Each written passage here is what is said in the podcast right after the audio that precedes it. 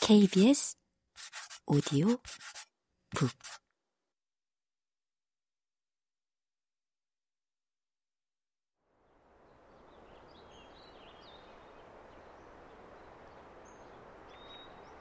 나는 겁먹은 얼굴로 덧붙여 설명했다. 조지에 너 역시 여기 잠들다 라고 씌어있는 저기요. 그게 우리 어머니예요.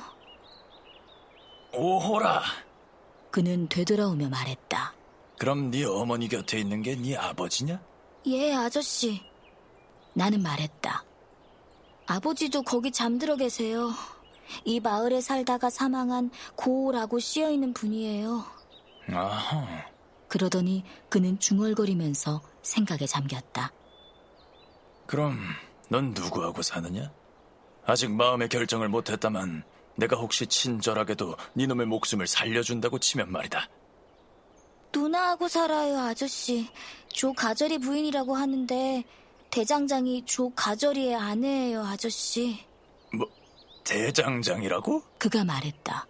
그러고는 자기 다리를 내려다봤다.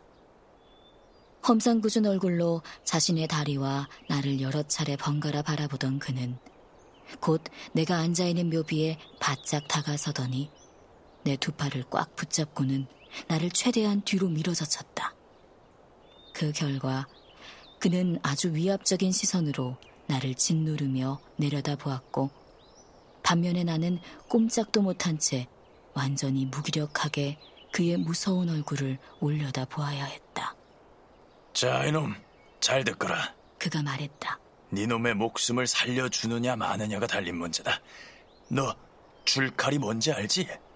네, 아저씨. 그럼 음식물이 뭔지도 알지? 네, 아저씨.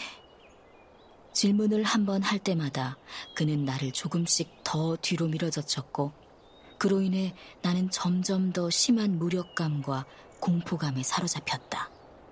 너 나한테 줄 칼을 가져와. 그는 다시 나를 좀 더 밀어젖혔다. 그리고 음식물도.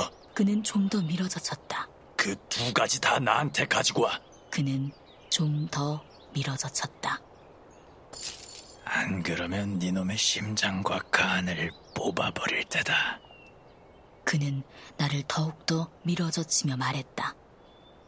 나는 끔찍하리만큼 두렵고 또 너무나 어지럽기도 해서 두 손으로 그를 꼭 붙잡은 채 말했다.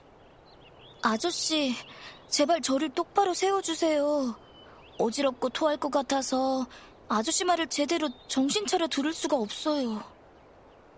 그는 나를 잡아 올리더니 한 바퀴 휙 아주 무시무시하게 뒤집어 돌렸다. 교회의 풍향계가 거꾸로 곤두박질 치면서 교회 전체가 한 바퀴 빙글 돌아갔다. 그러고 나서 그는 곧 나를 묘비 위에다 똑바로 앉혀놓고는 내 두 팔을 꽉 붙든 채 무시무시한 말을 계속했다. 너 내일 아침 일찍 내가 말한 그 줄칼과 음식물을 나한테 가져와. 저쪽 건너편 옛날 포병대 자리로 가져와. 그 대신 누구한테도 무슨 말을 하거나 나 같은 사람을 만났다는 표시 따위 절대 해서는 안 돼.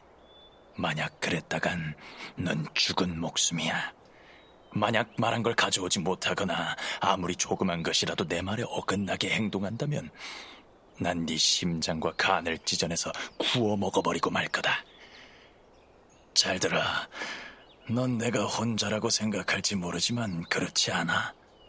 젊은 청년 하나가 나랑 같이 숨어 있는데 그 사람에 비하면 난 천사나 다름없어. 그는 지금 내가 하는 말을 모두 다 듣고 있어. 그는 자기만이 아는 특수한 비법으로 어린 소년에게 접근해서 심장과 간을 찢어낼 수 있어. 그 청년한테 잡히지 않으려고 숨어봤자 소용없어. 아이가 아무리 방문을 걸어 잠그고 침대 속에 따뜻하게 파묻혀 있어도 이불을 머리 위까지 뒤집어 쓴 채 안전하다고 생각하며 마음을 놓고 있어도 그 청년은 아이가 있는 대로 살금살금 몰래 기어 들어가서는 그 애를 끄집어내어 찢어 발기고 말거든. 지금 이 순간에도 난 그 청년이 너를 해치지 못하게 겨우겨우 막아내고 있는 참이야. 그가 달려들은 이 배때기를 잡아찢지 못하게 하기가 정말이지 너무 힘들 지경이야. 자, 너희 놈 어떻게 할 테냐? 나는 그에게 줄칼을 가져다 주겠노라고 먹다 남은 음식물 부스러기라도 할 수 있는 대로 구해오겠노라고 그리고 그것들을 가지고 포병대 자리로 아침 일찍 그를 찾아가겠노라고 모두 다 약속했다. 약속을 지키지 않으면 하느님께 천벌을 받아 죽어도 좋다고 말해. 그가 말했다. 내가 시키는 대로 말하자 그는 나를 묘비에서 내려놓았다. 자, 그는 계속해서 말했다. 네 놈이 약속한 걸 잘 기억해. 그리고 무서운 내 젊은 친구를 명심해. 그럼 집으로 가봐. 아, 아, 아, 안녕히 계세요, 아저씨. 나는 더듬거리며 말했다. 안녕은 무슨 얼어 죽을 놈의 안녕? 그는 말하면서 춥고 축축한 습지 너머로 주변을 둘러보았다. 내가 개구리나 뱀장어였으면 차라리 좋을 지경인데. 그러면서 그는 덜덜 떨리는 자기 몸을 양팔로 꼭 끌어안은 채 마치 사지가 떨어져 나가지 않도록 하려는 것처럼 꽉 쥐어안았다. 교회의 낮은 담장 쪽으로 절름절름 걸어갔다. 쐐기풀 사이를 그리고 초록빛 무덤들 주위의 가시덤불 사이를 이리저리 헤치며 나아가는 그의 모습은 내 어린 눈에 마치 자신의 발목을 움켜잡아 무덤 속으로 끌어당기려는 무덤에서 슬그머니 뻗쳐나온 죽은 사람들의 손길을 피하고 있는 것처럼 보였다. 교회의 낮은 담장에 이른 그는 다리가 뻣뻣하게 마비된 사람처럼 힘겹게 담장을 넘었다. 그러더니 나를 한번 뒤돌아보았다. 그가 뒤돌아보는 것을 본 순간 나는 즉시 집을 향해 걸음아 나 살려라 하고 도망쳤다. 하지만 나는 얼마 가지 않아 어깨너머로 한 번 뒤를 돌아보았는데 그는 다시 걸음을 옮겨 강 쪽을 향해 걸어가고 있었다. 여전히 두 팔로 몸을 감싸 안은 채 그는 아픈 발을 이끌면서 비가 심하게 오거나 밀물이 들어올 때 징검다리로 쓰고자 습지 여기저기에 떨어뜨려 놓은 커다란 돌들 사이를 더듬더듬 헤쳐나가고 있었다. 얼마 후 내가 걸음을 멈추고 그를 다시 바라보았을 때 습지는 이제 저 멀리 그저 한 줄기 길고 검은 지평선으로만 보였다. 그리고 그보다는 훨씬 가늘고 덜 검지만 간줄기 역시 또 하나의 긴 지평선으로만 보였다. 하늘 또한 온통 타는 듯이 붉은 긴 선들과 굵고 검은 선들이 서로 층을 이루며 옆으로 길게 늘어서 있는 모습이었다. 강의 가장자리에는 검은 물체 두 개가 희미하게 드러나 보였는데 사방의 모든 풍경 가운데 이것들만이 유일하게 수직으로 서 있는 모습이었다. 그 중 하나는 선원들의 뱃길을 인도해주는 등대였다.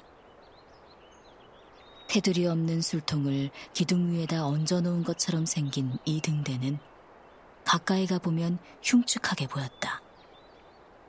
나머지 하나는 쇠사슬을 늘어뜨린 교수되었는데 예전에 해적 하나를 목매단 적이 있는 곳이었다. 아까 그 사람은 바로 이 교수대가 있는 쪽으로 절뚝거리며 걸어가고 있었다. 마치 죽은 해적이 다시 살아나서는 교수대에서 내려와 돌아다니다가 다시 줄에 매달리려고 돌아가고 있는 것 같았다. 그런 생각이 떠오르자 나는 끔찍한 공포에 휩싸였다. 마침 풀을 뜯던 소들이 고개를 들어 그의 뒷모습을 응시하듯 빤히 바라보고 있었는데 나는 그 소들도 혹시 그런 생각이 들지 않았는지 궁금했다. 나는 무시무시한 그 젊은 청년이 어디 있는가 하고 사방을 두리번거리며 살펴보았다. 그의 모습은 아무데도 보이지 않았다. 하지만 금세 나는 무서움에 다시 사로잡혀 쉬지 않고 집까지 곧장 달려갔다.